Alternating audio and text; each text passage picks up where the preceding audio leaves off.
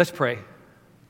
Heavenly Father, we pause as we continue our worship to acknowledge that all that we read this morning from your precious word, that your Holy Spirit will uh, take and uh, will pierce our hearts, will open our minds, and will transform and change us more into the image of your Son and our Savior. And uh, Lord, that this week we would be more like him. And we pray it in his most precious name. Amen. You know, when I eat food, Pete, why is it always about food? Well, I don't know. But you know, when I eat food, um, it becomes a part of me. Have you noticed? Some of you are not looking at me. For example, when I eat, me personally, when I eat lots of sugar laden food, you will eventually clearly see it on my outside. Guys, you, you will. You will notice it. And I will absolutely be able to tell on my inside. It just doesn't go over well. But when I consume calcium rich laden foods, um, my body, I understand, takes it and uses it to strengthen and build my bones. And I should reap the benefits of eating those kinds of foods um, as I age, right? You heard that? So, food is an integral part of who I am. Food is an integral part of who you are. When I trusted in Jesus Christ as my Lord and Savior when I was 18 years old, He connected me, He connected me to Himself. And He did it in a deep, inseparable way. You should be able to tell about that about me on the outside. I sure know it on the inside. When someone does not trust in Jesus Christ as their Lord or Savior, they're not connected to Him in any way. And you can usually tell. And they absolutely can tell. And through the first six chapters of the Gospel of John that we've been doing over the last six weeks, Jesus has been describing this phenomena, this spiritual phenomena. And he's been describing these connections that we all can have. And he's describing them as death and life. You're either connected to death or you're connected to life. Uh, he's described them in, in terms of darkness and light. He's described them very clearly with using water that is only temporal in its fulfillment. It's great, but it's only temporal. And he's compared it to water that flows eternally. We become what we eat, both physically and spiritually.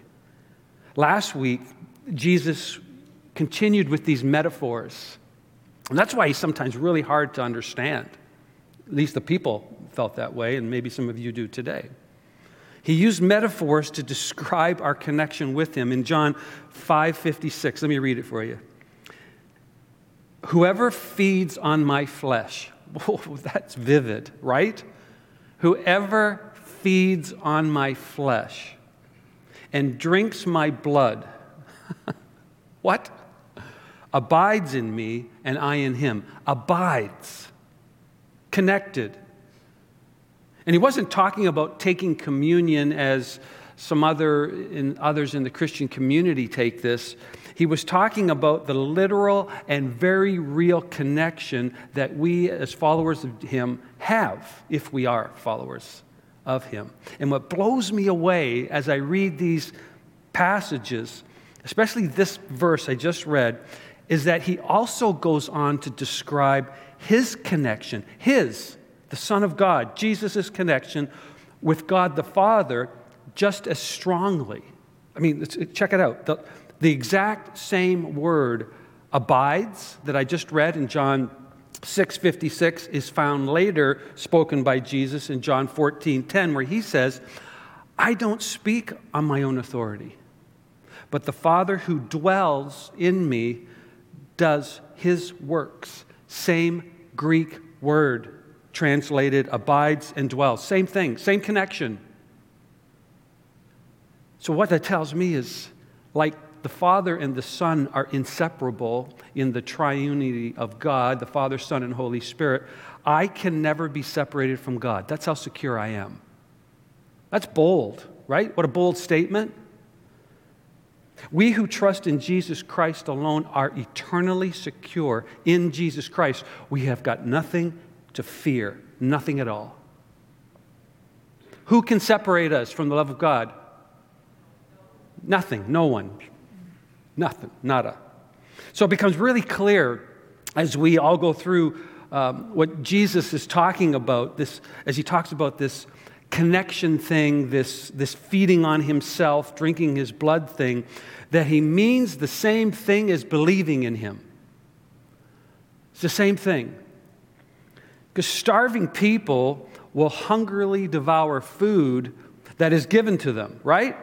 We, we all know this. This is just a fact of life. They know it. They can even feel that they're hungry. It affects every part of their being. And knowingly lost and helpless sinners that every one of us in, in this room was born into will hungrily throw ourselves upon the only Savior when it is finally revealed to us, when it finally dawns on us that He is the only food that can really fill us. Many of those who describe themselves as Jesus' disciples had a difficult time accepting Jesus' metaphors or, or even understanding what he was talking about just as hard a time as his critics did. Look at, look at 6 verse 60. 6 verse 60. When many of his disciples heard this, about feeding on his flesh and drinking his blood, they said, This is a hard saying. Guys, c- come on. Who can listen to it? But Jesus, knowing in himself that his disciples were grumbling about this, said to them, Do you take offense at this? What if you were to see the Son of Man ascending to where he was before? If you really understood this and saw where I'm actually from. And they are going to, right? Those who remain loyal are going to see him ascend after his uh, resurrection. Then what if you were to see him ascend? It is the Spirit who gives life. The flesh is of no help. You guys, you are so earth centered you're probably sitting there listening to my talk and you're thinking about where's lunch? No one here, right? No one's thinking, no, no, no, no one just had that thought. I, I, I know. I am. The words that I have spoken to you are spirit and life. It's not about now. It's not about this world and uh, what a mess it is. That, that's important, but it's not the thing. But there are some of you who don't believe. That's what I really care about. For Jesus knew from the beginning who those were who did not believe and who it was who was going to betray him. John adds that in because he was there. He watched the downfall of Judas Iscariot. And he said, This is why I told you that no one can come to me unless it is granted by the Father. Unless the God the Father opens up your eyes to these truths, to these metaphors, you're not going to get it. This is all about God's grace and His mercy. So, so from where comes our help? Um, not only in everyday living, like what you're going to do this afternoon, but in your salvation, which is far more important. My help comes from the Lord. Does yours? Although the miracles that people sometimes will say to me, Why doesn't God just write it on the sky? Because then I would believe. Why doesn't God do all the same miracles he did back there in the Old Testament and during Jesus' time? These miracles are utterly spectacular, right? They're utterly spectacular to read about and to behold. But even these miracles, Jesus says, performed by Jesus, the Son of God Himself, are not enough. They're not enough to gain allegiance to him. They're not enough to get saved and follow him. They're not enough even to endure or even understand his teaching. And now we come to the passage Jason, Jason read earlier. In verse 66, it starts, chapter 6, verse 66. After this, many of his disciples turned back and no longer walked with him. So Jesus said to the 12, he's got 12 left, Do you want to go away as well? And Simon Peter answered and said, Lord, to whom shall we go? You have the words of eternal life, and we have believed, and we've come to know that you are the Holy One of God. And Jesus answered them, Did I not choose you, the twelve? And yet one of you is a devil. And he was, John says, adds here, he, he was speaking about Judas, the son of Simon Iscariot, for he, one of the twelve, was going to betray him. So last week, at the beginning of chapter 6, we began with a crowd of approximately up to 20,000 people who Jesus fed with a couple fish and a couple pieces of bread. All of them. Remember that? And at the end of John chapter 6, we conclude with around a dozen. So that's what miracles will do for you. Thousands witnessed a stunning miracle. Thousands heard Jesus Christ speak himself about who he was, and thousands rejected him and walked away. So, after more than two years of public ministry, presenting himself to people, many people couldn't grasp his spiritual message. Again, I got to ask do you? Are you getting this? Does this move you? Does this rock your world because it's supposed to? Or are you stuck? Are you stuck still seeing this church thing that we do? Are you still stuck seeing this faith thing that we talk about and throw around, even in our songs? Are you still stuck seeing it all as finding physical relief right now, in the here and now, and that's the end of it? By the time we get to the end of chapter 6, the true disciples have revealed themselves. But even with the true disciples, what, do you, what did you notice? There's one who's going to betray him at this point. But they were hanging in there. They recognized Jesus for who he really was. They were acknowledging that nothing compares to Jesus. It just doesn't. And Simon Peter said it so well, didn't he? Where, where would we go? I mean, what's the point of everything else? What's the point of going to school? What's the point of setting aside retirement funds? What's the point of raising kids? What's the point of going to lunch this afternoon without you? It's all meaningless. It's all. Exactly. The dangerous truth, though, bear this in mind, is that it is possible to think that you are part of this family when all along you are not. John points out that that's the tragedy of Judas. So now we're in chapter 7. Let's see how far we get today. We find Jesus in Jerusalem again. And what you'll find with John's presentation is that every time that Jesus shows up in Jerusalem, it's usually around a very symbolic feast. And he's there for a reason, and he plays off of the reason that all the other Jews in the country and sometimes from around the world are there for these pilgrimages. This one is called the Feast of Booths. it's not like the booth we have out in our lobby. This, this is like a, like, a, like a constructed rustic tent, okay? It's a, it's, a, it's a tent, a tabernacle, feast of booths. Verse 11 Then the Jews were looking for him at that feast, and they were saying, Where is he? Maybe he's going to do another miracle. Wouldn't that be awesome? And there was much muttering about him among the people. You see how things are changing? Some said he's a good man, others said, No, no, he's leading people astray.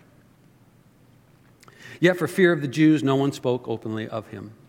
About the middle of the feast, so this is about, it's a seven, eight day celebration. So this is around, around three, four, five days into it. Jesus went up into the temple and began teaching. Finally shows up. And the Jews, therefore, marveled when they heard him teaching. Here's what they said How is it that this man has learning when he has never studied? This guy Never attended any of our rabbinical schools. He didn't go to Harvard, he didn't go to Yale, didn't even go to U of M, didn't even go to state. Not that I'm making an order here. I just want you to calm down. Calm down, Green. Yet he taught with such skill and such authority that the people were amazed by his wisdom. But his critics always wondered, they couldn't accept that. They always wondered, where is he from? Where, where does he get this authority from? So Jesus answered them, My teaching is not mine, because I know that's what you're thinking. but his who sent me. See, the answer is so simple, but boy, is it ever profound. He didn't hide behind human teachers like many of us do. So, how do you know that's what the Bible says? Well, this author says that this, and I just read this devotional, and in this commentary it says Jesus didn't do that. Jesus said he went straight to the source of all wisdom. He went to what God the Father himself has said. That's what he was preaching out of the Old Testament. Verse 17 If anyone's will is to do God's will, how many of you, you don't have to put your hand up, how many of you really desire to do God's will? If anyone's will is to do God's will, he will know whether the teaching is from God or whether I am speaking on my own authority. Jesus said that the reason why people don't believe in him is not to do with their intellect, how smart they are, where they went to school, whether they went to school. It has to do with their will. Your will, my will. The greatest obstacle to hearing, understanding, and believing what Jesus is saying is not whether you're educated or uneducated. But, you, but that the main reason why you can't get into the teachings of Jesus is because you have a basic flaw in your nature, just like they did, just like I do and it predisposes us against God. We all have it. It's a three letter word that begins with an S. Very, very good, yes. Just kind of rolls off the tongue, doesn't it? Sin. Verse 18 The one who speaks on his own authority seeks his own glory. But the one who seeks the glory of him who sent him is true, and in him there is no falsehood. Jesus pointed out the difference between himself and all the other rabbis who were teaching in that day. Because there are so many teachers, and don't you notice this even today, that there's so many people who are keen to show off how much they know? And they just like to hear themselves speak and ramble on, how cleverly they can manipulate the arguments, um, how, how they can deliver these fascinating messages that just draw you in. And then there's Jesus. And his sole commitment is to glorify God the Father. That's it. Not his own popularity, not his own prestige. If he knows it's going to hurt, he says it anyway because it's the truth. And he says it in love. Verse 19 Has not Moses given you the law? Yeah. Okay. Yet none of you keeps the law. Let's, let's, let's talk real now. Why do you seek to kill me? He throws that in. And the crowd goes, You have a demon. Who is seeking to uh, kill you? Their assumption is that Jesus is paranoid. He's suffering from possibly delusions of grandeur. Mark chapter 3, verse 22 tells us that they are, they are actually charging him with being actively in league with the devil. Because how else can you say this thing that goes against what we think and be true? And yet do all these miracles. How can you do this? Verse 21 Jesus answered them, I did one work. I think he even did this. I did one work, and you all marvel at it. Jesus reminds them of the last time he was in Jerusalem. The one miracle was the healing of the man who had been paralyzed for about 38 years.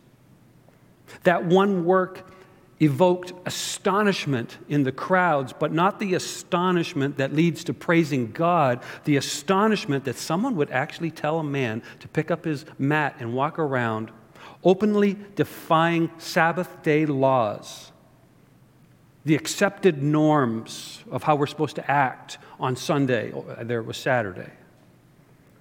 And to drive the argument further into their hearts, Jesus shows how these religious leaders would even change their own laws if it suited their own purposes. Does that sound familiar? Okay, I got one for you. Do you ever, do you ever go 75 in a posted 70 miles an hour? That's nobody's putting their hand up. Okay, wait, wait, wait, just one sec, just one second. Officer Rob, would you, would you just close your eyes? Let me ask it again. Does anybody go 75 in a 70? Yeah, and the rest of you are liars, or you don't drive. You ever been in a car that went 75 or something? Okay, let me ask you this. And I'm not trying to be, put a guilt trip on you all, on, on, on, well, I am. But what's your reasoning? Well, well, well I'm late. Um, I slept in. Uh, I'm in a hurry. There's nobody on the road. And anyway, that's they, they post that, but Rob, they actually don't mean go 70, right? Yeah, yeah, just, yeah. You got you got leeway. You can go 68 if you want. If it suits our own purposes, are we not tempted to do what is right in our own eyes? Yeah, we're just like these guys, just like them. Verse 22 Moses gave you circumcision. And then he, then he, clarifies, not that it's from Moses, by the way. You guys say it is, it's from God. And he gave it actually to Abraham and told him to circumcise all uh, Jewish boys on the eighth day after their birth. Now, if on the Sabbath a man receives circumcision, because that's the eighth day after he was born, so that the law of Moses may not be broken, but you're breaking another law to do that are you angry with me? You're angry with me because on the Sabbath I made a man's whole body well. How ludicrous is this thinking? Do not judge by appearances, but judge with right judgment. Hypocrisy never makes sense. Have you noticed? It doesn't make sense. An adult once uh, told me when I was younger, teenager, that I shouldn't listen to rock music. And as a smart aleck teenager, I came back with, Do you listen to country music? Some of you are going, Oh, don't go there. And it's amazing. I found it amazing how angry someone can get when you tread into their areas of pleasure. Oh, they feel free to tread into yours. But when you flip the table, especially little teenager, how arrogant and self serving every one of us in this room can be when our own hypocrisy is put on trial. We get defensive, we get angry, we think up the stupidest reasons. And I did use that word correctly stupidest. They lived under a hypocritical system. It was designed to make them feel better about themselves. So little wonder that the Jewish leaders would not accept the things that Jesus was saying and telling them straight up. Their hearts, their minds, their wills were predisposed to reject the things that glorify God, and they were naturally inclined because of sin towards the things that glorify themselves, just like you, just like me. Yeah, kind of like our world today. Verse 25 Some of the people of Jerusalem therefore said, Wait a minute, isn't this the man whom they are seeking to kill? So some people did realize that this was in the background. Remember, we touched on it a couple weeks ago that the anger had got to the point of we have to remove him permanently. And here he is speaking openly, and they're not saying anything to him. And the reason why you're saying, well, I thought they were, he's responding. No, he read their minds.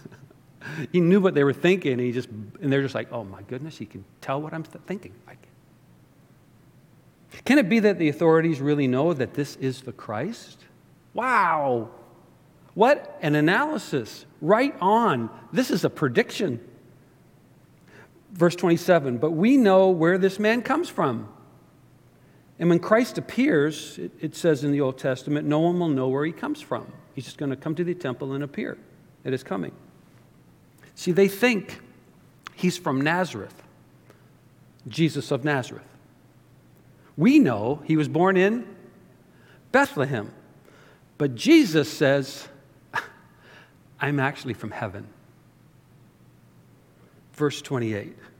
So Jesus proclaimed, as he taught in the temple, You know me. And he's saying this tongue in cheek. You don't know me. Okay. You know me? Okay. And you know where I come from? but I have not come of my own accord. He who sent me is true, and him you do not know. Can you imagine telling an Israelite from the tribe in the genealogy of Abraham, the children of God, that God, that they don't know God, the Father? I know him, verse 29. For I come from him and he sent me. They know exactly what he's saying here. He's from God and he is God. So, verse 30 so they were seeking to arrest him, but, but no one laid a hand on him because his hour had not yet come. God is like, not yet. Yet many of the people believed in him. I, I love that. They said, when the Christ appears, will he do more signs than this man has done? You see, they were, they were connecting the dots. And the dots gave the picture this is the Messiah.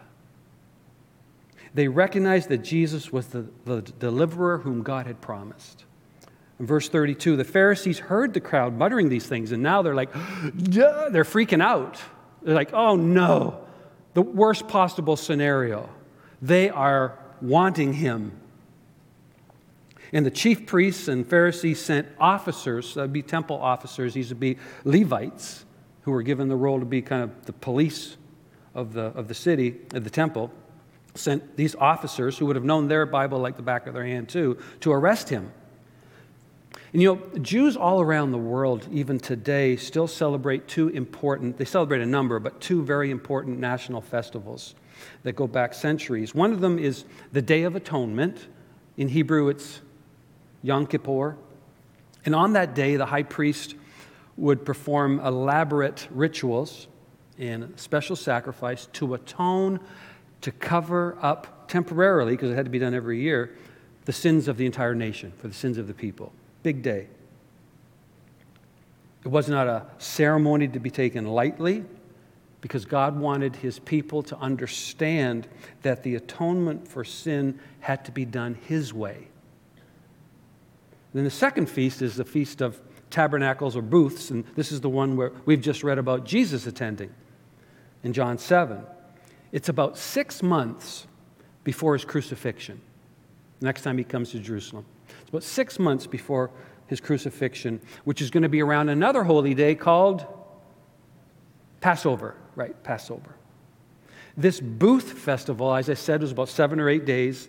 It celebrated, there was the harvest of olives and grapes, but deliberately tagged onto it were reminders about certain truths from their past. It's really similar to as you and I, on the first Sunday of every month, we who know Jesus Christ as our Savior, we celebrate communion, the Lord's table, the Lord's Supper, to remind us of the past, of what Jesus Christ has done. And all the men during the Feast of Booths were expected to live in structures, booths, that they had made out of sticks and branches. We call it rustic camping. And even if you lived in the metropolis of Jerusalem, you as a male were expected to go up to the flat roof of your house and for these seven or eight days you were to construct that booth up there and you were to sleep in there and, and spend, spend your evenings in that during the festival days. And the reminder was this. When the israelite nation was wandering through the wilderness living in tents before they entered the promised land of palestine they were to remember what that was like not having a home. And as well as the regular sacrifices that took place during those seven days in the temple compound, there was this daily processional where the, the high priest would come down from the temple to the Gihon spring, which was the only close by clean uh, spring water source. And from it, he would fill a gold jug he would walk back up to the Temple Mount and he would come to the altar and he'd pour out the water around the altar. The point, that happened every day, was to remind the Israelites of the time when they were in the wilderness, living in these tents, and they were dying of thirst. Do you remember that story in, in Exodus and what happened? God provided water out of a, out of a rock Right, came out of a rock. Whoa. And quenched the thirst of the entire community that some historians put at possibly up to a million people. So God not only rescued people wandering in the wilderness in the past, but this whole seven day event was our God can be trusted to do it again in the future. And the future they were waiting for was the Messiah, the anointed one, the Christ. So the nation looked back, but it also looked forward. Paul talks about this in 1 Corinthians chapter 10 verse 4 when he compares Jesus Christ to the rock that was in the wilderness and he says all that drank the same spiritual drink for they drank from the spiritual rock that followed them and that rock was Christ. It's a beautiful picture. And John records what happens next. Verse 37 On the last day of the feast, the great day, Jesus stands up and he cries out, If anyone thirsts, you think this water is something? If anyone thirsts, let him come to me and drink. Whoever believes in me, as the scripture has said, out of his heart will flow rivers of living water. And just to make sure that we, the reader, don't overlook the significance of this imagery, John, the Apostle John, clarifies in verse 39 now, this he said about the Spirit. That would be the Holy Spirit, whom those who believed in him were to receive. For as yet the Spirit had not been given because Jesus was not yet glorified. Jesus points here to the indwelling work of the Holy Spirit of God, the third person of the triune God who would very soon, on another holy day, Pentecost, which occurred 50 days after Passover, after Jesus' crucifixion, which is only six months away. So the Sanhedrin, after hearing this, has heard enough.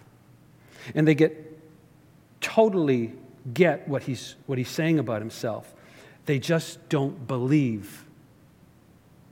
So they send officers to arrest him, but they don't arrest him. It's so wild.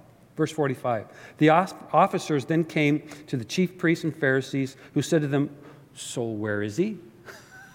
we sent you to do something, you come back empty handed? And the officers answered, No one ever spoke like this man. These are guys who know their Bible. Further evidence of the incomparable wisdom and authority that Jesus was displaying. His every word and his every deed is a revelation of God the Father himself. And the Pharisees answered them, Have you also been deceived? Like, what is going what kind of magic is going on here? Have any of the authorities or Pharisees believed in him? They're looking around the room. But this crowd that does not know the law is accursed. So that's their conclusion. This is what politicians nowadays do too. They say, you know, you common people, you don't, you don't know anything. You don't, you, but go ahead and vote dummies. So, after the exasperation of discovering that their own orders have not been obeyed, they vent their spleen on these poor temple guards. They condemn them for acting like the crowd and say the sheer ignorance of people. That's why, that's why people are so easily deceived, and that's why they vote the way they do. And John's irony is quietly chuckling in the background through all this episode. No, John is saying here. Actually, it's not their ignorance that has allowed deception, it's yours. Verse 50, Nicodemus. Remember Nicodemus?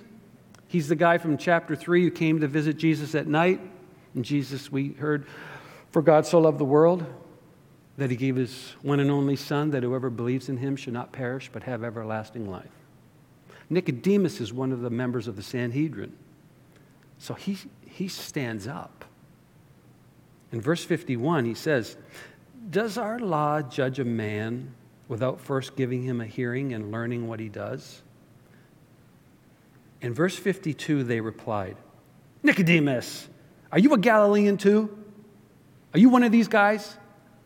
Search the scriptures and see that no prophet arises out of Galilee. And sadly, we often see this in ourselves and in others today when we get so worked up over something, something we want to be so right on, because if we're wrong on it, it's going to make us look bad. We're going to have to eat our own words, and we can't let that happen. So we can actually outright deny what is absolutely true fact before our eyes to justify ourselves. They're too worked up and too hostile to listen to reason anymore. So they say something that isn't even true just to shut up their opposition. They reply with contempt. So you're from Galilee too, are you? And they know he's not. But they're implying that that can be the only possible explanation for such a strange outburst in defense of a Galilean. And by the way, there is no notion of a prophet not coming out of Galilee. Um, Jonah, Nahum, and they actually wrote Old Testament books. They both they come from Galilee, plus a lot of others. And Judeans had such this such a deep bias against Galileans. It's like it's like the Yankees versus the Red Sox. Nothing good to say about each other. It's like the Lions versus well, pretty much everybody else. They simply cannot believe it that a prophet could come from such a lowly place. But in reality, Jesus is not so much a son of Galilee as the, as the authorities think. He's what? He's the son of God. when I eat food, God has, in his sheer wisdom and grace, des- designed the food of this planet to become a part of me. Something God has done and designed. It sustains me, it nourishes me, it, it's a joy to consume. Amen? When I trusted in Jesus Christ as my Lord and Savior, God has, in his sheer wisdom and in his sheer grace, connected me to himself in a very deep and inseparable way. God sustains me. God nourishes me. He, he is a joy to consume in His Word. I have a peace that I cannot explain. And I began the lifelong journey when God saved me of seeing the things of God in a way previously impossible to see. I was blind, really was. Without the light of God, I could not figure it out. He had to reveal it to me, and it was right in front of my face the whole time. And this is the reason God created Grace Chapel and many other assemblies across the world. This is the reason why, after your and my salvation, God did not take us home to be with Him, but He left us here to roam for Him and to share this good news. Is God moving in your heart today? Is God moving you to a place of trust in Him as your Lord and as Savior through Jesus Christ's death on the cross for your sin debt, which you can do nothing about? If He is, we have a members' meeting coming up in just a couple minutes. I don't need to be at it. The elders already know how I'm going to vote. But I would love to meet with you and take the time to explain more, answer your questions, or set up a time this week where we can meet. This is too big to pass on. Would you rise with me? We're going to sing, and at the conclusion of the song, uh, Matt will dismiss you all, and we would ask you.